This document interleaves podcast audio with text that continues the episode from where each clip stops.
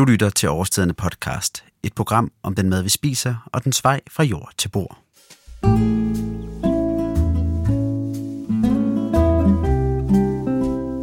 I denne her udsendelse, der skal vi være sammen med Lene Ejlersen, der også tidligere har været med i en udgave af Overstedende podcast. Lene, hun er nemlig den, jeg kender, som er mest passioneret og som ved allermest om de vilde spiselige planter, som vokser i vores haver, skove, byer, marker og stranden. Til dagligt der finder Lene rekvisitter til film. Og som om det ikke var nok, så bruger hun også en del af sin fritid på at gå på opdagelse i vildnæsset efter velsmagende vilde planter. Den opmærksomme lytter har nok allerede gættet, at det også er, hvad dagens udsendelse skal handle om, nemlig vilde spiselige planter. Grunden til, at jeg har mødtes med Lene igen, ja, det er, at Lene er aktuel med en ny bog om det spiselige vildnæs, en bog, der gerne skulle inspirere og hjælpe dig til at kunne gå på opdagelse i det vilde spisekammer. Bogen den udkommer den 9. maj, så det her det er altså en slags appetitvækker på, hvad du kan forvente af bogen. Det her det var faktisk alt for mig. Lad os nu begynde udsendelsen og høre, hvad Lena og jeg vi fandt på vores vej, da vi i sidste uge gik en tur gennem marken og skoven og gik på opdagelse i vildnæsset. Lene, vi er mødtes igen. Det er cirka et år siden, vi mødtes sidste gang, hvor vi var ude og sanke. Dengang ude ved en strandpark, og den her gang vi mødtes heroppe på øh, Avlsgård. Og det der med at være to forskellige steder, det gør jo, at jeg automatisk forventer, at vi må se og finde nogle forskellige ting, nogle forskellige planter. Dejligt, du vil se mig igen, Mads. Men øh, vi finder helt sikkert noget andet, end vi fandt ude i, øh, i Strandparken. Vi kommer nok mere til at finde nogle øh, lidt mere simple ukrudtsplanter, hvis man kan kalde dem det, for de er ikke simple, men nogle af de mere almindelige, nogle af dem, der er rigtig mange af rundt omkring i det danske land.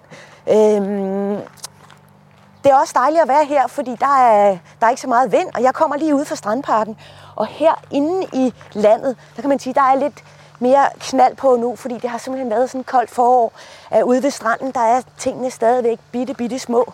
Selvom vi var ude i april sidste år, og det nu er blevet maj, så er det sådan, at det er næsten længere tilbage end sidst. Ja, og, og det kan jeg godt huske, at da vi var derude, der var det øh, noget mindre frodigt, end øh, det er og det er endnu mindre i år, fordi det har været sådan super koldt forår. Ja. Men her lidt ind i landet, der har ukrudtet allerede fået rigtig godt fat. Og det er gået rigtig, rigtig stærkt med de små bitte øh, forårsbier. De er blevet store lyn hurtigt. Øhm, det var rigtig, rigtig stærkt nu. Men her på øh, Krogerup, der har vi noget sådan lidt mere almindelig landbrugsjord i forhold til stranden. Og der har vi alligevel rigtig, rigtig mange planter. Og mange af dem vil øh, folk kende, og nogle af dem var også nogle af dem, vi så ude ved, øh, ved Ishøj. Men det, der er her, det er simpelthen helt almindelige ukrudtsplanter. En brændenælle er en af de mest almindelige øh, planter øh, på sådan noget landbrugsjord, der hvor der er næringsrigt jord, og der er bebyggelse. Og som du kan huske sidst, så sådan en almindelig simpel plante, den kan man snakke rigtig, rigtig længe om. Ikke? Altså, vi kan godt bruge en time på en brændende ja, det Og det bliver jo lidt nørdet selvfølgelig. Ikke? Øh, og jeg er heller ikke sådan helt øh, sådan planteekspert ned i, øh, i cellerne og i, øh, i øh, fuldstændig detaljer omkring, hvordan alle tingene hedder med. Men jeg jeg kunne alligevel tale rigtig begejstret meget, meget længe omkring en brændnælle. For Præcis. det er jo en plante, der er så meget af alle steder. Ikke? Og nu har jeg lige plukket sådan en lille topskud, som man kan her, og de er rigtig gode her i foråret. Et lille bitte øh, topskud med de bare hænder, og det kan man godt, hvis man bare tager ordentligt fat. Se om jeg kan finde ud af det. Ja, du tager uden på bladene og hiver til, ikke? så brænder man sig faktisk ikke. Ikke altid i hvert fald, og man kan lige pludselig godt komme til at brænde. Det kan jeg huske sidst, da vi plukkede en. Der måtte jeg lige pludselig råbe højt op, fordi den stak alligevel. Så får man lige lidt det der gift ind i fingeren, men får ødelagt den lille kanyle, der sidder, og så trænger den der brændnællegift ind i fingeren. Men hvis man skal plukke det til mad, og det er det, vi jo snakker om her, altså vilde planter til mad, så vil det nok være en rigtig god idé at tage nogle handsker på. Når man plukker brændnælder? Ja, brændnælderne. Ikke? Altså behøver det ikke så meget til andre planter, medmindre man er meget jordforskrækket. Øh, ja, du kan godt spise den, hvis du vil, men øh, du, kan, du kan også øh, lige tilberede den lidt først, men det kan vi lige komme ind på bagefter. For det, jeg rigtig godt kunne tænke mig øh, at snakke om allerførst, det er, hvordan man overhovedet kommer i gang med at plukke hvilken som helst plante. Ja. Fordi det her det er en brændnælle, men der findes jo rigtig mange helt almindelige planter, som er meget lette og meget let tilgængelige for næsten alle danskere. Mm. Fordi vi har så meget, øh, selvom du bor i byen, vil du ofte være i nærheden af en have eller en park, øh, som man nogle gange ikke må plukke af, men det er meget, meget sjældent, man bliver skilt ud for at plukke brændenælder eller skvallerkål. Ja, det, det er sjældent, men jeg har faktisk blevet det en gang, øh, skvallerkålsvejs. Okay. Men for at komme tilbage til det der med, hvordan man overhovedet plukker, så er det jo at forberede sig en lille smule. Det er ikke ret meget, men det er at have nogle øh, små beholdere, plastikposer eller noget lufttæt, som man kan plukke i. Og helst så mange, som man har lidt planer om at plukke af slags. Fordi det er rigtig smart at plukke en slags af gangen. Ligesom når du køber grøntsager i supermarkedet, så får du det i hver sin pose, fordi det gør bare, at der er lidt mere styr på det. Det er lidt mere overskueligt, lidt mere lækkert. Hvis noget af det er meget jordet, så bliver det ikke blandet sammen med noget af det andet. Hvad så sådan noget med, nu sagde du, så mange man har tænkt sig at plukke af. Er der også en, et godt råd i forhold til ikke at gå ud og sige, jeg vil plukke 12 forskellige ting i dag, men at sige, vi starter lige med tre, eller... Men altså, det er jo den gamle øh, kæphest, det der med, når man planlægger at gå i gang med at plukke, at man ikke er den store øh, plukker, altså man ikke sådan har gjort det i mange år, så er det rigtig godt at starte med en simpel ting eller to, og lære dem rigtig godt at kende. Mm. Øhm, og jeg kender det for mig selv, man bliver hurtigt nysgerrig, jeg får lyst til at plukke alt muligt specielt. Ah, jeg kunne også tænke mig at plukke salturt og alt muligt. Men det er en god ting at starte med øh, nogle få stykker, man lærer dem at kende, og også så man kan få brugt dem i køkkenet ordentligt, ikke? og få sat sig ordentligt ind i, hvordan man øh, bruger øh, de vilde planter. Fordi det er ikke bare sådan lige det er, det er måske lidt sværere end øh, de ting, du er opvokset med, medmindre du er meget heldig at opvokset med at spise brændel. Det er der jo nogen, der er, men i virkeligheden ikke så mange. Nej. Fordi det er, det er noget, vi alle sammen måske snakker meget om, og det er lidt sværere at få gjort.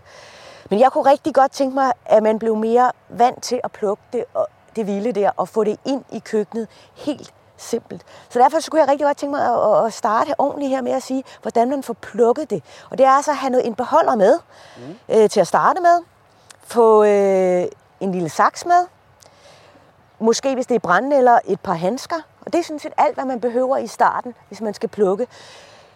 Det kan man nemt have med i en skuldertaske eller en lille rygsæk, eller have liggende i bilen eller i cykelkurven, i en lille øh, vandtæt beholder, så det ikke bliver beskidt. Og så måske et lille net, som man så kan plukke, øh, når man, man kan putte poserne eller æskerne ned i, når man har plukket så er man sådan set klar til at gå ud og plukke hvornår som helst, hvor som helst. Fordi det er det, jeg synes, der er et af de rigtige ting, rigtig gode ting ved at plukke, det er det der med, at det behøver ikke at være et projekt i sig selv. Man kan gøre det, hvor man er ude i forvejen. Hvis det skal ind i hverdagen, så bliver det simpelthen nødt til at være sådan, fordi ellers skal man lave en tur en gang om måneden, eller sådan, noget, hvor man tager ud og plukker. Og det er bare, der kommer altid et eller andet i vejen. Altså, men hvis man er ude alligevel, cykelturen på vej hjem fra arbejde, når du skal besøge øh, oldemor, øh, pligtbesøget der, der er normalt er rigtig hyggeligt, kan der være nogle gode steder, du kan plukke ved. Mm. På vej i svømmehallen med ungerne kan I godt lige stoppe og plukke i fem minutter. Nogle gange behøver man ikke mere for at få en lille pose brændnælder eller mælkebøtter eller lignende. Men det der med at være beredt, som spejderne siger, det er en utrolig dejlig ting. Fordi har man ikke noget at putte det i, så bliver det bare noget værre råd. Skal have ned i en eller anden beholder og have et eller andet at og, og fælde det med. Altså for eksempel ja. en saks eller en lille kniv. Ikke? Og har man det, så er man sådan set øh, rigtig godt forberedt. Så skal man selvfølgelig også sådan lidt viden med i bagagen. Ikke? Øhm, og det var her, vi stod, startede med at stå og snakke om brændnælden. Øhm, den kender de fleste. Og hvis man er i tvivl, kan man jo altid lige stikke hånden ned så og mærke efter. Det er, det er en fordel. Altså. Ja, det er en fordel, og det er ikke farligt. Det gør måske en lille smule ondt, men øh, indianerne de mente, det var blodrensende at blive mm. brændt af en brændnælle.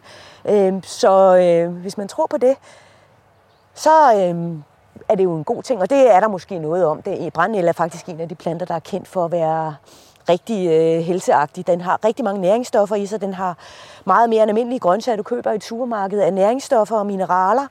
Den, øh, altså, du kan købe te i dyre domme i øh, helsekostforretninger, hvor det er en tørret brændnælle. Det er også meget, meget nemt at lave selv, selvfølgelig. Tørre den i ovnen, eller bare smide den lidt på køkkenbordet, hvor den har den egenskab skrevet på pakken, at den er vanddrivende mm-hmm. øh, og blodrensende. Det vil så sige, at øh, det er den faktisk anerkendt som. Øh, så du kan godt prøve at plukke den, og så finde ud af, at af, den brændte. Det var brændnælden. Og nu står vi jo her i, øh, i begyndelsen af maj, og plukker nu her. Jeg tror sidste gang, der snakkede vi om, at man kunne lave for eksempel pesto af den, eller lignende ting. Og den smager, i hvert fald lige nu, øh, rigtig, rigtig godt. Altså det er en ret mild, behagelig smag.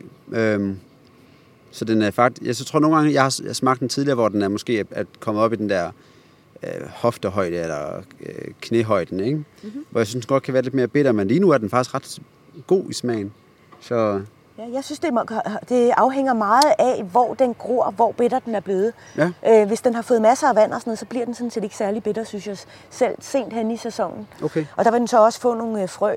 For det er jo det igen med brændnælden, den kommer jo også til at se anderledes ud i vækstsæsonen. Ikke? Og det er jo også den ting, man skal være opmærksom på med de planter, man kender. De skifter udseende. Øh, mange mener måske, at man ikke lige kan spise dem, når de er ældre, men Altså, jeg synes, det er lidt en skrøne. Ja. Det handler mere om at finde de gode voksesteder, hvor, hvor det sådan er frodigt. For eksempel at plukke brændenælder ved en meget støvet vej, hvor bilerne, måske ikke ret mange, men sus forbi, mens der ligger grus på vejen. Og det der grus sprøjter op på de våde brændenælder, det, det er ikke rart. Øhm, ligesom, altså hvis bare, lad os bare beholde det her eksempel, brændnælden. Den kan også for eksempel dårligt at plukke i, øh, i regnvejr. Der smager den ikke godt, og den mugner rigtig hurtigt i køleskabet. Men det er noget, ligesom man hurtigt får nogle erfaringer med, ja. og må lede efter viden omkring, ligesom for at blive klogere på det. Men altså, man lærer allermest ved bare at gøre det selv. Fordi det der er med vilde planter, der er simpelthen så mange skrøner og idéer og, og store ord, der er skrevet om dem, både historiemæssigt og hvornår man må spise dem, og hvad de er godt for. Altså, det kan, man, altså man kan læse steder, hvor det er nærmest det er lige før man, øh, man lever evigt, hvis man spiser den her brændel, ikke? Og der synes jeg altså bare, at man skal behandle den som mad. Ja. Og det kan godt være, at man kan blive øh, øh, fuldstændig øh, renset op ind i alt muligt af den, men, men man kan også bare spise den som mad, ikke? Det er, det er i hvert fald min, øh, min anbefaling. Man ikke går så højt op i det der helse, helseting, men nyder at spise den, og ikke mindst også nyder at komme ud og kigge på brændnælden. Ikke? Nu er du kommet ud, du sidder oppe på kontoret hele dagen. Præcis. Du er kommet ud på gårdspladsen, og du kommer ud i naturen og nyder turen derude, og får lidt af den send med, der er, når man er herude. Har roligt, og der er smukke planter, fordi de er altså rigtig smukke, nogle af de planter, der har valgt at vokse helt af sig selv. De er hverken klippet, tilrettet eller plantet i et bed, hvor de skal stå pænt. De står præcis, hvor de vil. Og det er altså også en rigtig stor fornøjelse at komme ud og ligesom se det. Og du kan ikke vide, at de var der lige præcis det samme sted som sidste år, medmindre selvfølgelig det er et vildt æbletræ eller lignende. Det vil højst sandsynligt ja, være der. Det flytter sig ikke så meget. Men sådan noget som brænde eller alle mulige andre planter, de kan nemt flytte sig øh, de ene år i hvert fald fra år til år. Ikke? Jeg kan også huske, at vi snakkede om sidste gang, det her med, når man lærer tingene at kende. Nu kender de fleste brændenælder, men når man lige pludselig opdager, at planten, der stod ved siden af brændenælden, som var anonym førhen, mm. når man begynder at lære tingene at kende, jamen, så bliver det også en meget større naturoplevelse at gå rundt ude i naturen og, og kunne falde over ting, som øh, man faktisk ved, hvad er. Det er i hvert fald plantemæssigt, ikke? fordi man jo. får en oplevelse med ud. Øh, måske man får kigget lidt meget ned jo, det, det skal det, men, men det kan stadigvæk øh, give en meget, meget større oplevelse at gå og finde planter og kunne navnsætte dem og kunne vide, hvad de kan blive til hjemme i køkkenet. Altså fordi sådan en brændnæl, den kan simpelthen blive til så mange forskellige retter, så det er helt uhyggeligt. Vi, altså du siger pesto, ikke? du kan bruge dem rå, du kan bruge dem blanceret, du kan bruge dem i kødretter, du kan bruge dem solitært, du kan bruge dem med fisk, når du griller, du kan smide en brændnæl på grillen, den vil ikke brænde, når du så spiser den, så får du sådan en helt sprød krænk, eller knækkende ting. Ikke? Du kan tørre den og putte den oven på din morgenmad. Du kan putte den i havregrøden om morgenen. Altså man kan simpelthen bruge den på så mange måder. Ikke? Altså hvis jeg sat, blev sat til at brainstorme, hvad jeg næsten har gjort her, så kunne jeg nok måske komme op på omkring 100 måder, man kunne bruge brændnælden på. Ikke? Du kan også lave stof af den. Nå ja, det altså, man kan simpelthen bruge det til så mange, de så mange ting. Så øhm, altså, man, får, man får i hvert fald meget ud af at gå ud og kigge. Man får ligesom en større perspektiv. Og det synes jeg er rigtig, rigtig dejligt. Ikke? Altså nu går vi igen her og skal til at jogge i maden, og nu kigger vi på en øh, skvallerkål, som også er en rigtig almindelig plante herhjemme. Den har øh, allerede forandret sig meget. Ja, nu plukker du et øh, skud, som er et af dem, der vil være rigtig godt at varme op. Det er lidt større. Det har åbne blade, lidt matte blade. Hvis du kigger lige her ved siden af, så er der et skvaderkåleskud, som er ja, ja. helt blankt. Ja. Lidt foldede blade, ikke?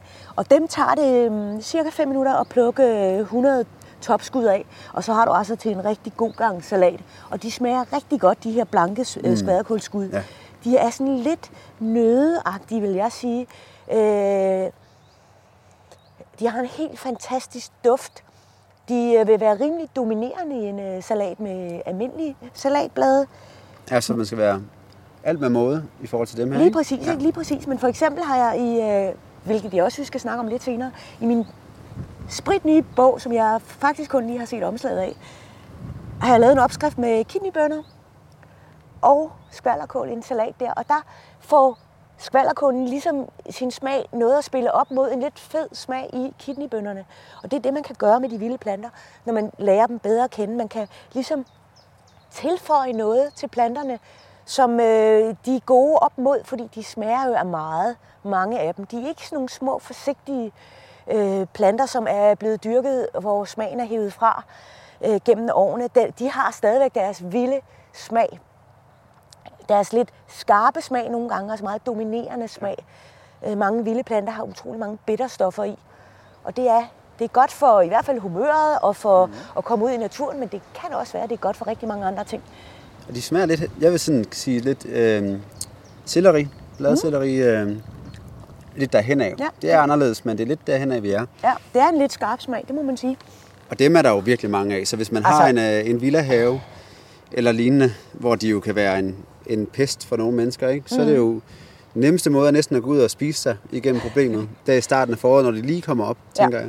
Altså man kan ikke spise sig igennem. Der skal helt andre midler til, hvis man skal fjerne den. Få en kanin, og så er den hjælp til. Men, men ja. man skal, altså det, der, det er virkelig svært at fjerne skvaderkål, men øh, jeg synes, hvis man har den, og ikke kan komme af med den, så kan man lige så godt bruge den til noget fornuftigt, og den kan simpelthen bruges til så mange ting. Altså den kan, lige nu der er den rigtig god som små spæde skud. Ikke? Når den bliver større og får en blomst på, så pynter den altså rigtig meget. Det bliver sådan en lille fin hvid skærmblomst.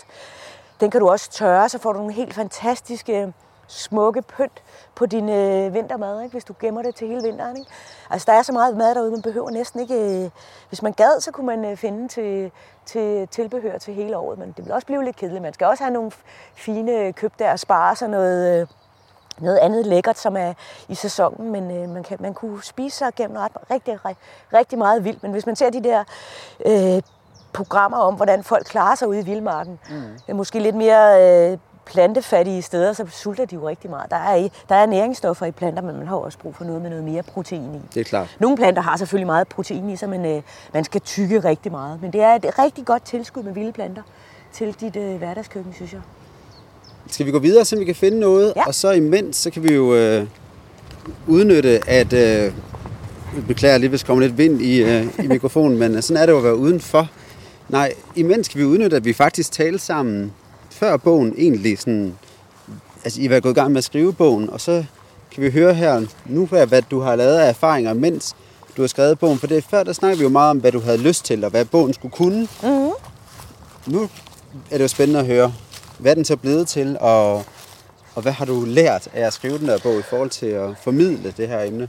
Uh, så må jeg lige først spørge, hvor mange, hvor mange timer har vi? For det, det har virkelig været en dejlig rejse at skrive en, øh, en øh, bog, og så har jeg jo skrevet den her op øh, sammen med øh, Årstiden, jeg vil sige, de har ikke skrevet ret meget, de har faktisk ikke skrevet en dyt, men de har været den der maskine, der ligesom kunne hjælpe bogens fødsel igennem, har stillet køkken til rådighed, masser af unge, villige folk og en rigtig dygtig fotograf, og øh, ikke mindst en projektleder, der har kunne hjælpe mig igennem med at styre det her øh, den her maskine, det er at skrive en bog, for det er faktisk rimelig besværligt, især også når man har nogle agendaer om, man gerne vil gøre det struktureret, og man gerne vil igennem dels plukke, plukke ting ud i marken, man vil gerne ind og kigge på detaljer i planten, så folk lærer den rigtig, rigtig godt at kende.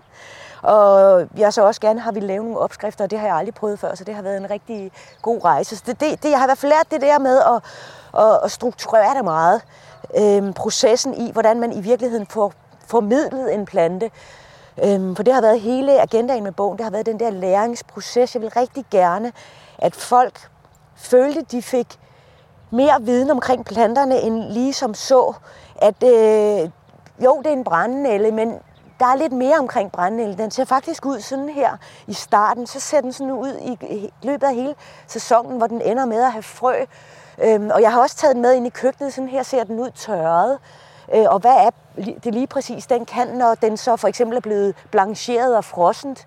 Altså vi prøver ligesom at gå alle processerne igennem, eller i hvert fald ikke alle, men nogle af processerne igennem. For den skulle også ligesom ikke kun handle om for eksempel brændnælden. Den har 30 vilde planter, og vi har sådan taget og puttet viden ind i dem, så en begynder faktisk kunne få et rigtig godt fundament for at vide noget om 30 forskellige planter, og det er i virkeligheden lidt for mange, og det var heller ikke meningen, der skulle være så mange, men vi kunne ikke stoppe os. Nej, det, kan, det, det er problemet altid ja, at begrænse sig. Ja. Lige præcis, ikke? og så har vi udgivet den på People's Press, og de har været rigtig gode til at holde os til emnet, når jeg har haft noget viden, jeg virkelig har brændt for, hun har sagt, det er simpelthen ikke for begyndere. Det bliver næste gang. Ikke? Så vi har virkelig prøvet at holde både sproget og emnet, og øhm, sådan, øh, så man kan beholde, eller bevare fokus på, at øh, man skulle også blive god til at bruge de her planter. Vi behøvede ikke at komme helt ned under rødderne og hele vejen rundt om helt glorien på brændnælden. Vi kunne godt holde os lidt ind i det, der faktisk var, at den var mad. Og det har været en rigtig, rigtig lærerig proces, øh, når man aldrig har prøvet at lave en bog før. Det er at, at prøve at holde sig til emnet. Øhm, jeg har det... Ja. Jeg vil sige, jamen, vi har jo kigget sådan set en lige sekundet, inden vi gik ud af døren ja, meget, meget, og, og tændte... Meget, meget lidt. Ja. Og det, jeg lagde mærke til i bogen, det som du også selv er inde på, det her med at se billeder af den, af planten i alle dens forskellige stadier. Fordi mm. det, vi tit kender fra fuglebøger, eller vi kender dem fra blomsterbøger, det er, at man har et billede at gå ud efter, mm. og så er man lige lidt i tvivl om, hvornår er det lige, vi er på sæsonen. Jeg ved ikke så meget om fugle, så nu holder jeg mig til planterne, men at de ser, de ser anderledes ud helt i starten. Og så er der et tidspunkt, hvor nogle af dem får blomster på, og så forsvinder blomsterne, og så ændrer de udseende igen. Hvor jeg kunne se, at jeg har gjort meget af netop at have billeder fra alle de der stadier. Det gør det jo bare nemmere, når man står derude og kigger efter den gule blomst på mælkebøtten, men den er hvid nu, og er det så den samme? Og, ja. Det har virkelig været en ting, fordi jeg er en total æstetiker, så det har også været virkelig, virkelig vigtigt for mig at få æstetikken med ind i bogen. Ikke? Altså dels øh, at få den der læringsprocent med, at øh, planten ændrer sig gennem hele året, men også at få øh, det æstetiske med ind, så folk også får lyst til at komme ud og kigge på de der grimme ukrudtsplanter. Så øh, jeg tog som en beslutning i starten, at øh, vi ville prøve at brede planten ud og blive inspireret af de gamle planter fra øh, skole, øh, skolen, biologilokalet nærmere bestemt, hvor man havde sådan nogle plancher, hvor man havde nærbilleder af frø og så videre. Og jeg kunne godt tænke mig, at vi var gået endnu mere dybere ned i det, men vi havde også en eller anden tidsbegrænsning. Men det, det lykkedes rimelig godt. Det har også været et frygteligt arbejde. Jeg tror, vi har taget øh, 1500 billeder. Og jeg har haft fotografen ligge nede i vandet, der vi var nede efter salturt. Mm. Den vokser ud i vandet, ikke? der røg hun ned med kameraet. Det var rigtig fedt. øh, vi har, hun har ligget på maven ude på stranden, for vi kunne få strandarven i den rigtige vinkel. Ikke? Og vi har haft rigtig mange planter med hjem og øh, i køkkenet på årstiden, hvor vi har taget billederne på en hvid baggrund, så ikke, man ikke bliver forstyrret. Alle de elementer, der er derude, så plancherne er sådan på hvid baggrund med nogle gange grimme store skygger og alt muligt. Øh, men vi skulle lige igennem nogle processer, før vi fandt ud af, hvordan vi gjorde det rigtigt. Øh, men det har vi taget med, så det, øh, der, er, der er rigtige skygger. Det er en levende bog. Ikke? Der er også øh, på forsiden, hvilket har været en af mine helt store passioner at lave den, fået øh, noget, noget rod med, noget, noget jord med. Vi har hængt planter op i en paraply, taget det oppefra, og så fløj planterne rundt der, nogen med rødder, og nogen, der lå frossent nede på noget, en hvid fotobaggrund, nogen, der var skåret over. Altså, vi har både prøvet at få hele køkkenprocessen med, hele jordprocessen med, blandet det hele sammen, så det bliver sådan et univers, øh, hvor der sådan er set lidt for oven og så ned til jorden. Ikke? Det har været en meget øh, æstetisk spændende rejse at lave den her bog, synes jeg. Og det er jo så det, det her, vi kommer til begrænsningen på sådan et uh, podcastformat, at, at vi kan vise billeder ordentligt. Men så må man jo ind og øh, ja, kigge i bogen, eller hvor man nu, øh, hvor man nu kan finde. Der må også være en masse billeder på nettet og så videre. Det er der i hvert fald der, og det er jo, jeg synes også bare, man skal også bare gå ud og kigge selv, ikke? Fordi ja, jo, det er jo der hele oplevelsen ligger. Ikke? Og vi skal også ud af, vi, ja. øh, vi er stoppet her ved tre. Ja, men det, det skal vi sådan set ikke kigge på. Nå, okay. vi skal ja. lidt længere herover. Men det er tre, vi skal kigge på, og det er en af min brors passioner, som hedder asketræet. Og det er fordi, det har en bark, og det er noget helt andet end en sådan lille grøn spæd plante. Det har en bark, som øh, årstiden har lavet et udtræk af i øh, noget kombucha, som hedder, og det er askebarken. Man tager lige så forsigtigt af med en kniv med øh, ned langs træets stamme. Det er en lidt mere nørdet ting end måske brændenælden. Men årstiden har lavet et udtræk i en kombucha, og det synes jeg også, vi andre skal have mulighed for. Så står, står man her ved sådan et træ. Skal man virkelig ødelægge det og tage en lille stump Ja, det kan jeg ikke lade være med at tænke på. det kan jeg godt forstå, at du spørger om. Men det er faktisk øh, ikke så skadende for træet, hvis man skærer oppefra og ned, og ikke skærer særligt dybt, så du får sådan en barkspåne. øh, af træet. Man skal selvfølgelig have lov. Man må ikke bare gå ud og tage naboens træ og begynde at snitte i det. Øh, du må ikke gøre det i offentlige skove. Hvis du kender nogen, der har en privat skov, kan du spørge. Det er meget nænsomt over for træet, hvis du gør det nænsomt. Men øh, ellers så styner man også asketræet. Og hvis man ved, at der står nogle asketræer, der er blevet stynet. Stynet, det er, hvor man har taget og skæret toppen ned hvert år. Så kan man tage barken af alle grenene. Selvfølgelig, ja. Og så kan man jo nørde lidt rundt og prøve at høre sig om det. Øh, hvis nogen har det. Man fælder også ask til, bar, eller til brænde. Og der kan man også øh, lave en genvej, hvis man kan få fat i noget askebrænde, aske, øh, så kan man jo hugge barken derfra. Og den kan man enten bruge frisk eller tørret, og man kan bruge den på rigtig mange forskellige måder. Den nemmeste måde, altså askebark er meget, meget bittert, så den nemmeste måde øh, at få en rigtig velsmagende ting på, det er at skære en spåne og smide den ned i en kan vand og lade den trække en nat. Så har man en, øh, en bitter drik, men det, det, det kan blive meget bittert. Men det smager også utrolig godt, og er utrolig godt til for eksempel øh, i en drink. Ja. Er, er det utrolig godt at tynde op med, øh, hvis du har været ude og måske høste enebær, som man også kan bruge. Putte dem ned i en øh, vodka.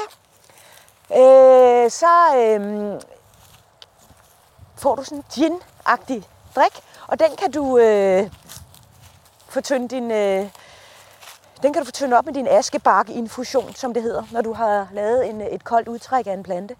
Men det var sådan en lidt anden øh, måde at finde noget vildt på. Det var simpelthen et træ, hvilket jeg også synes er rigtig godt. Så kan vi se her, der har vi en anden øh, rigtig dejlig, fuldstændig almindelig dansk plante. Det er en øh, løgkarse. I foråret er den helt lav og lille. Ja, det er løgkarse. Det er løgkarse. Sidst du så den, der var den helt lav. Nu er den blevet kæmpestor, og den er der rigtig meget af i det danske land. Lige nu der er den ved at få sådan en øh, hvid, øh, rigtig fin blomst. Den øh, løgkarse, den kan bruges ikke så godt ved at varme op. Man kan godt, man kan for eksempel grille den. Men man skal ikke putte den i store mængder i for eksempel gryderetter, fordi den er meget bitter. Det er en af de rigtig bitre vilde urter. Men den er rigtig god for eksempel øh, på en mad. Hvis du har en almindelig leverpostejmad, du hakker den op og putter den ovenpå, så er det et rigtig dejligt bittert øh, indspark til sådan en kedelig leverpostejmad. Den er rigtig god i salater, ikke meget, men lidt i den. Den er rigtig god sammen med rigtig mange øh, gryderetter, hvor du drysser den op ovenpå bagefter som sådan en slags topping. Og der er simpelthen så meget af den derude, at, at man kan plukke rigtig meget af den ind i køleskabet, og så kan det holde sig op til tre uger i køleskabet. Og det er rigtigt, du har det, den er, du har det, den er bitter, men det er sådan en bitterhed, der forsvinder relativt hurtigt, så den bliver mm. ikke hængende sådan og bliver for meget. Den har den er lige til at starte med, ja, og så det, fælder den ud hurtigt. Men nu står du også og spiser toppen. Ja. Øh, stilken er lidt mere bitter, okay. og så sker det ved opvarmning. Der bliver den altså virkelig ubehagelig. Okay. Ubehagelig bitter, vil jeg sige. I hvert fald i større mængder. Så skal man i hvert fald ud i at lave sådan en, øh, en ret, hvor man dyrker den der bitterhed. Ja. Dens rod, den smager lidt af peber, wasabi eller sådan noget. Den kan spise roden på den. Så lurer man, så kan man lige så godt lige og rense den. Den har sådan en rigtig, rigtig øh, lækker smag også. Og den siger du, den er også almindelig i villahaver og så videre? Ja, okay. villahaver, parker og i bylandskabet i det hele taget er den rigtig almindelig. Og det er en plante, som er blevet meget mere almindelig i de danske, den danske natur også. Planterne, de har jo et liv, og der er nogle øh, øh, foreninger og natur overvåger, der holder øje med, hvordan planternes udvikling kører. Der er løgkars en af dem, man kan se. Den er blevet meget mere almindelig. Og jeg ved ikke helt hvorfor, men... Øh, men det er den? Det, ja, det, den er ikke øh, invasiv. Det er ikke en af de invasive, der er ved at blive forbudt i Danmark. Ligesom øh, hybenrosen, røntgenhybenrosen, den er jo ved at blive øh, nærmest forbudt. Den skal, den skal slagtes, fordi den øh, spreder sig på strandene og overtager alle de små planters små fine bede. Den bliver simpelthen øh, alt dominerende på strandene, så man har besluttet i Danmark, at man vil prøve at udrydde den, mere eller mindre. Ja. Det kommer man nok ikke helt til. Det håber jeg heller ja, det er nok svært, men man kan jo gå ud og give den nap med, og så, ja. øh, og så hvad hedder det, sanke dens, øh, ja, dens rosenknopper og dens, øh, hvad hedder det, bær bagefter? Ja, det er, det er, altså det man bruger, det er øh, blomsterbladene, og så bruger man selve frugten. Frugten, ja. ja. Det. Hvor man tager kernerne ud af frugten. Men øh, blomsterbladene, der, de er altså også rigtig dejlige. De øh, kan være lyserøde, øh, sådan helt øh, lille, purpleagtige eller hvide. Men det er nogle øh, rigtig øh, gode øh, blomsterblade til at give øh, en meget parfumeret smag. Ja, vi går lige forbi øh, ja. laden, hvor de er ved at rense øh, vaske korn, tror jeg, vi kan vide, oh, tidligere i dag til øh, ølbrygning. Så øh, vi tager lige larmen med. Sådan er det, når man er på en øh, gård, hvor der sker noget. Det er ikke, øh, det er kun hestevrinsk, der bliver brugt. Til gengæld så kan vi jo nyde, at vi går her blandt øh, alle de der mælkebøtter, som har fået den gule blomster. Og det kan jeg ikke huske, om den havde sidst, øh, om den havde gule blomster, men det er rigtig dejligt ved mælkebøtteblomsten. Det er jo øh, igen en ny måde, man kan bruge de her øh, planter på. Man kan tage det gule af, af toppen af blomsten, ligesom, og så kan man bruge det som det sødeste drys. Det smager helt anderledes end den der meget, meget, meget bitre mælkebøtte, øh, mælkebøtteblad. Ja, bladene, ja. ja. Som jo, dem kan jeg huske, vi også kom forbi sidste gang, netop de der Nå, det var vi også. bladene ja, og stænglene ja. og og jeg kan da ikke huske, om der var blade på, men, eller blomsten på, men... Uh... Nå, men jeg tror faktisk, det tror jeg faktisk, der var. Og ja. hvor du smagte på den, hvor du synes, den smagte lidt mere sødt i forhold til det der meget øh, bedre mælkebøtteblad. Præcis. Præcis, ja. ja den er, og den er jo, igen som brændel, den er, det er jo sådan en, alle kender. Så det er jo en, det, det er jo dejligt at kunne gå ud og plukke noget, som man ved, hvad er med det samme. Det er det, men det kan også være, altså det, det kender man jo for sig selv, man bliver også nysgerrig, hvis man først kommer i gang. Ikke? Og der er det også dejligt at kunne kaste sig over lidt flere ikke? Øh, planter. Men mælkebøtter, den er i hvert fald en af dem, som, som alle kender. Nu skal vi gå lidt for at komme frem til det næste øh, pitstop, jeg har herinde i, i skoven. Fornemme det der lysegrønne slør, der ligger over ja, præcis, skoven, er ved at springe fuldstændig ud. Ikke? Og der er jo rigtig mange blade fra træerne, man kan spise. Og også, jeg tror, vi kan se nogle bøgetræer herfra. Det er jo dejligt. Det er også en klassiker, ja. Ja, det er i hvert fald en klassiker. Det har næsten alle gjort som børn sikkert. Det kan man både spise fra hækken og fra træet. Men kun i den helt tidlige sæson, der smager de rigtig godt. Og det er jo det, der er det sjove ved de vilde planter også. Det er, at mange af dem, når man smager på dem, så har man gjort det som barn. Altså det er noget, man har gjort tidligt i livet. Mm. Men der er altså ikke noget i vejen med også at komme i gang med det her lidt senere i livet. Øhm, dels de der ting, der lige pludselig går, går op for en gud. Jeg spiste, jeg spiste øh, manna, da jeg var ung. Ikke? Altså det, det er sådan et godt minde tilbage. Når man så får en manna ind i munden igen, man kan næsten fornemme den der barndom. Smagene er utrolig gode til at, at give os øh, hukommelsen tilbage til vores barndom. Ja. Altså ligesom den, den forstærker minder. Vi husker rigtig godt med vores, øh, vores smagsløg. Og det er altså også en ting, der er rigtig godt, når man skal kende de vilde planter. Det er det der med at smage på dem. Simpelthen øh, prøve at, at smage, hvad det er, man har fat i. Nu kommer vi til at gå igennem øh, skovbunden her. Der kommer vi til at støde på en, øh, en plante, som hedder guldnælle. Og du kan næsten fornemme, hvorfor den hedder guldnælle her, fordi den har sådan en lille gul blomst. Ja. Og så minder den alligevel lidt om, øh, ja, jeg ved ikke, mynte. En, en, nælle, en mynte eller en nælle eller sådan noget. Og så smagen, den er helt anderledes. Du kan lige prøve at smage den en gang. Jeg tror faktisk, jeg gik og smagte den her forleden, fordi den ligner sådan en... Nå, en mynte? En plan, ja, den ligner en mynte, tænkte det må mm. da være noget, man kunne spise. Mm, det kan man også. Det hedder en guldnælle. Den har sådan nogle blade, som er lidt hvide ovenpå. Øhm, det ligner lidt, der er nogen, der har spildt maling i skoven. Jeg ved ikke, om du kan fornemme det der. Jo, jo. Og så får den de her helt gule blomster. Det er altså en plante, man kan finde næsten hele året, hvis der ikke er sne og frost.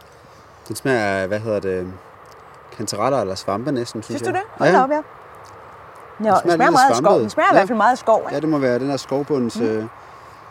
Ej, den smager virkelig godt. Ja, jeg kan også rigtig godt lide den. En af mine, altså, man kan selvfølgelig spise den i salater og også netop til øh, tilbehør til, øh, til kød og sådan noget. Og man kan også tilberede den. Men en af mine yndlingsopskrifter med sådan en her guldnælle, fordi den har den der lidt tørre, dybe smag. Jeg, jeg, jeg, jeg ved ikke lige, om jeg vil sige, at det er en svampesmag. Der synes jeg, der er andre planter, der er bedre til at efterligne den. Men put den i øh, sådan greenies eller i sådan en smoothie. En grøn smoothie med nogle æbler noget ingefær og noget citrus. Det er simpelthen en af mine yndlinge. Det smager så hamrende godt. Det her det er en af de spiseplanter, som måske ikke har den helt store historie. Altså hvis du tager øh, mælkebøtte har været spist i rigtig mange år, brændnælle har været spist i rigtig mange år. Guldnælle, det er sådan en af de lidt mere hippe planter. Vi har over bækken her. det gik. Fik du en sok? Nej, Nej det, det gik Nej, også fint. Og det vi så gør nu, der tror jeg simpelthen, at vi øh, sniger os lidt op langs, øh, vi skal ind over en kompostbunke og, og gennem øh, hvad hedder det, markerne, fordi der er noget rigtig godt ukrudt, som man tit har i bedene. Men du kan lige se her, der er sådan en lille bøgeblad, det kan du lige prøve at smage her. Ja. De, lige, kun lige nu, de er gode. Det skal være det helt tidlige forår. Mm. Men de smager virkelig af barndom, i hvert fald for mig. Ja, meget syrlige. Mm. Og man kan virkelig spise dem, altså der er ikke noget. Hov, der er lige væltet et træ her. Vi må over. Det er, det er en ting med at gå i skoven og sanke. Ja, det, kan, det er ikke altid helt let. Man skal passe på sine bilnøgler, for eksempel. Man skal ikke tabe dem, fordi man øh, finder aldrig den vej, man har været gået. Fordi man går simpelthen med snuden nede i, i skoven. Taler du af erfaring der, eller? Jeg har kun gjort det en enkelt gang, og jeg fandt den igen, men det var altså også vildt, at jeg kunne finde den igen. Det er virkelig, øh, man skal, man skal passe på. Man skal selvfølgelig også passe på de almindelige farer, som øh, øh, flåter. Man skal kigge efter flåter, hvis man har været ude i, øh, i skoven, skal man tjekke sig for, for flåter, fordi det er også en, faktisk en alvorlig fare. Ja, måske øh, værre end, øh, ligefrem værre end ulven, var lige ved at tænke, i Ja, de her det- ulvetider. Ja, det, det, kan- det er helt sikkert, helt sikkert. Man skal i hvert fald bare virkelig tjekke igennem. Men man, altså jeg, har, jeg har haft rigtig mange flåtbid, og jeg kan simpelthen mærke, når de ligesom sætter sig nærmest. Så jeg når, de når aldrig rigtig at bide sig helt fast. De har sådan en kravlende fornemmelse på huden. Men øh, hvis man, den, den skal man i hvert fald lige være opmærksom på, sådan en flåt. Og have fat i en flåttang, hvis man begynder at rende meget ud i naturen. Så skal man selvfølgelig også sørge for at beskytte sig mod solen, enten med solcreme eller tage noget skyggende tøj på, hvis man går meget ude. Så man ikke bliver solskoldet. Og man skal passe på ikke at øh, stikke sig på insekter, bier, der sidder i blomsterne, man plukker. Og så skal man selvfølgelig øh, passe på hukkorm, hvis man er i sådan nogle e- egne der. Og der er også lidt andre sager, man, øh, man skal være opmærksom på. Det er, hvor man plukker. Ikke? Altså, man skal plukke nogle ordentlige steder. Ingen grund til at plukke ved, som vi snakkede ved, eller før omkring øh, ved øh, grusveje. Det er dumt. Der bliver tingene så beskidte. Ikke? Det er ikke godt at plukke, hvor der er sprøjtet. Og så er der så også den der regel med, at man kun må bruge en, øh, altså en, man må tage en pose med hjem, en bærepose med hjem. Ikke? Øhm, men igen, det kommer nok også lidt an på, hvad det er. Ikke? Altså for eksempel ramsløg, der får man plukket en, en pose. Det kan du gøre på meget, meget kort tid. Ja, det Og er klart, ja. kan du gå hjem og lave rigtig meget pesto. Må du så ikke plukke skvalderkål den dag? Det må man jo ligesom selv finde ud af. Hvad der er og man rimeligt, synes, ja. ja, om det er rimeligt. Ikke? Det er mere sådan reglerne omkring, hvordan man må plukke. Ikke? Men i, i de danske skove, der må man godt plukke sådan en pose selv, men så skal man selvfølgelig overholde de regler, der ellers er for den givende skov. Det står tit på sådan en øh, lille seddel, før man går ind i skoven. Ja, sådan noget med, at man må forlade stier og... Lige præcis. Ja. Om du må være der efter mørkets frem, frembrud og sådan noget. Altså, det er ikke særlig sjovt at plukke utter i mørket. Nej, jeg tænker også, den er næsten øh, den er nem at leve op til. Men øh, hvis man lige ved, hvor det er, så kan man altså godt. Jeg har plukket noget i halvmørke med en pandelampe. Og hvad er det, vi kigger efter nu her? Jamen, jeg, nu er vi kommet ud, og så ud i selve marken, ligesom. Og nu ved vi jo her, der er ikke sprøjtet. Så ja. der kan vi med sindsro plukke, øh, hvad vi finder. Og det, jeg tænker, vi finder her, sådan her mellem græsset, der tænker jeg, at vi finder, måske, øh, måske vi finder noget vejbred. Det gør vi også. Der er nogle vejbred her imellem her. Gå lidt ind og se, om vi kan finde nogle bedre. Ja, se, der er nogle her. Og vejbred, det betyder hvidmands fodspor, eller det har den også heddet som sådan en kælenavn. Og det er sådan en helt almindelig ukrudtsplante også. Den har øh, nogle blade, der ser lidt anderledes ud end de andre blade, eller andre blade, for de kommer ligesom nede fra stænglerne og går op til enden af bladet. Det er lidt svært at forklare, men øh, man kan google det. Og så når man plukker den, så kommer der ligesom sådan nogle strenge ud for neden. Ja, det er sådan, det et godt kendetegn. Ja, det er det nemlig. Øh, og der findes mange forskellige slags øh, vejbred. Der er den her, det er den almindelige vejbred. Der er, eller glat vejbred hedder den, og så er der en lancet vejbred, der er sådan meget langt blad. Øhm, der er en strandvejbred, som har sådan et øh, meget sukulent, tykt blad, men den skal du ud på stranden for at finde. Men det her, den her plante er en utrolig dejlig spiseplante. Hvis du morter den, øhm, så får den næsten sådan en svampeagtig smag, og det er i forhold til den, vi smagte før. Jeg ved ikke, om man kan smage det, hvis du tykker lidt i den her. Stængen, eller... Ja, det hele. Det er lige sådan lidt smaskelyd. Men den synes jeg smager endnu mere af svampe end den anden. Mm. Og især hvis Ja. man laver pesto ud af den, så smager den altså helt fantastisk. Den er kendt for at være meget sårhelende. Men den smager ufattelig godt, hvis man lærer den lidt at kende. Den smager også godt ristet på en pande. Altså hvis du rister sådan nogle blade på en pande, det smager også rigtig godt. Hvis du finder de rigtig store blade, kan du næsten bruge dem som dolmer. Hvis du blancherer dem først, så kan du pakke kød eller grøntsager ind i dem, og du kan lave sådan en hel rulle. I gamle dage, der kunne man godt bruge dem til at ligge på sov. Ja, jeg er helt enig med dig i. Den her, den er, er også svamp. Den er også, du synes også, den anden var meget svamp. Det, mm. ja. Jeg synes jo, den var mere skov, men altså, det er jo det med smage. Det kan være... Altså, det er... Jeg, også, jeg, skældner måske lidt lige så meget mellem skov og svamp. så, i, uh... Ligesom at bide i skoven. Ja. Men der, den smager virkelig godt, den her. Ja. Man kan jo ikke lade være med, når man sådan... Når vi bare går her tilfældigt og finder, tager, hvad vi nu finder, og være sådan, oh, kommer der noget, der er godt. Men den her, den er virkelig god. Mm, jeg synes, det er... Den skal man lige notere sig. Den er også i bogen. Husk den er også i bogen, ja. ja. Den er en af de sidste, der er i bogen. Og det er faktisk en plante, som jeg synes ikke er helt... Den er ikke så anerkendt, som den burde være. Det er en af mine yndlinge. Jeg kan rigtig godt lide den. Ja, den her den er virkelig, virkelig god. Det er... Og så er det sådan en, man, hvis først man lærer den at kende, så vil man... Øh, altså, så, altså, nu har du lige vist mig, hvad den var, og jeg kender jo den her plante udmærket. Ja, det gør du, ja. Fordi den er, der er så mange af dem, og hvis mm. man bare har bare været lidt ude i en, i en græsplæne, så har man altså stødt på dem rimelig ofte, vil jeg sige. Det har, det har man nemlig, og den har et andet godt kendetegn. Det er lidt for tidligt til det nu, øh, men den får en frøstand, som øh, er ligesom sådan en aks, der går op, og så sidder der frø hele vejen rundt omkring. Det er rigtigt, ja. Nu, ja. Og der kan den være rigtig god at spotte. Der kan man se, hvor der er mange af dem. Men de der frø, de er altså også rigtig, rigtig dejlige at høste. Øh, man kan eventuelt bare lige lade fingrene køre over og få hånden fyldt af frø, når man har dem når de sådan er lidt senere på sæsonen. Eller man kan selvfølgelig bare plukke frøstanden, frøakset og tage dem med hjem og hente dem op og tørre. Og de er altså rigtig, rigtig gode i bagværk. De har lidt de samme egenskaber som øh, siafrø. Ja. De kan suge væske helt vildt, når de er tørre. De er rigtig gode at bage med, og de er rigtig gode i grød. Man kan købe nogle, øh, jeg ved ikke om det er helt fuldstændig samme biologiske øh, betegnelse, de har, men man kalder dem loppefrø, hvis du køber dem i helsekostforretninger. Og de kommer fra en, en sort af, af vejbred. Men de er, øh, de er utrolig dejlige at bruge til alt muligt, super nemme at gemme og meget nemme at høste. Men vejbred, det er en af dem, jeg virkelig godt kunne tænke mig at slå et slag for. At den øh, er god at få ind i hverdagskøkkenet. Det er den. Den må vi lige... Øh... Ja, ja. Jeg, jeg, stemmer i. Jeg synes, du den stemmer er i? God. Ja, den er, er virkelig god, den der. Ja. Jeg havde en kok en tilfældig dag. Vi stod inde og lavede pestoen til bogen. Der var en eller anden af de rigtig prominente kokke, der øh, kom forbi. Han havde et møde med en eller anden på årstiderne. Og, øhm, men øh, han gik helt amok over den, og hvad hedder det, altså var helt, kunne slet ikke forstå, at han ikke kendte den. Jeg synes også lige, vi skal stoppe op her, fordi der er stadig en af de her fine Altså nu går vi bare stadigvæk i kanten af marken. Og der er ikke meget af det. Men øh, her er lidt øh, fuglegræs. Ja, den kender man af navnet på. Ja, det gør man nemlig. Det er en utrolig dejlig salatplante. Det er bare sådan en helt simpel plante. Den vokser også alle steder, og den smager bare så frisk og grønt og dejligt. Ja, næsten ærte ja, lige præcis. Man skal skylle den godt, men det skal man jo med mange af de der ting. Ja, man kan godt mærke, at vi fik lidt sand med her. Så har vi øh, synes jeg, vi skal forlade marken lidt og gå over langs den fine gule lade herovre. Der ved jeg, der vokser en, øh, en anden øh, savnsomspundt øh, plante, der hedder en øh, røllige. Ah ja.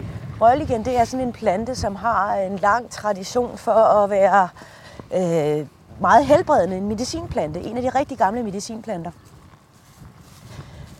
Den tror jeg faktisk også, vi tog, øh, vi lige nævnte kort sidste gang. Ja, det tror jeg også. Der er nogle rigtig fine nogle herovre om sommeren, der bliver de kæmpe store. Det er nogle af mine yndlingsrøglige, dem her, der er herovre. man får simpelthen områder, man, øh, altså man får simpelthen steder, hvor man ved, man har sin yndlings ramsløg, sin yndlingsrølliger og sin yndlings... Øh... Det, jo, det har også nogle gange noget at gøre med, hvor de står, ikke? fordi det handler jo ikke om bare at drøne ud i marken. Det handler altså også nogle gange om, at det skal være smukke steder, man plukker. Ikke? Altså, det skal være en god oplevelse at komme ud. Ikke?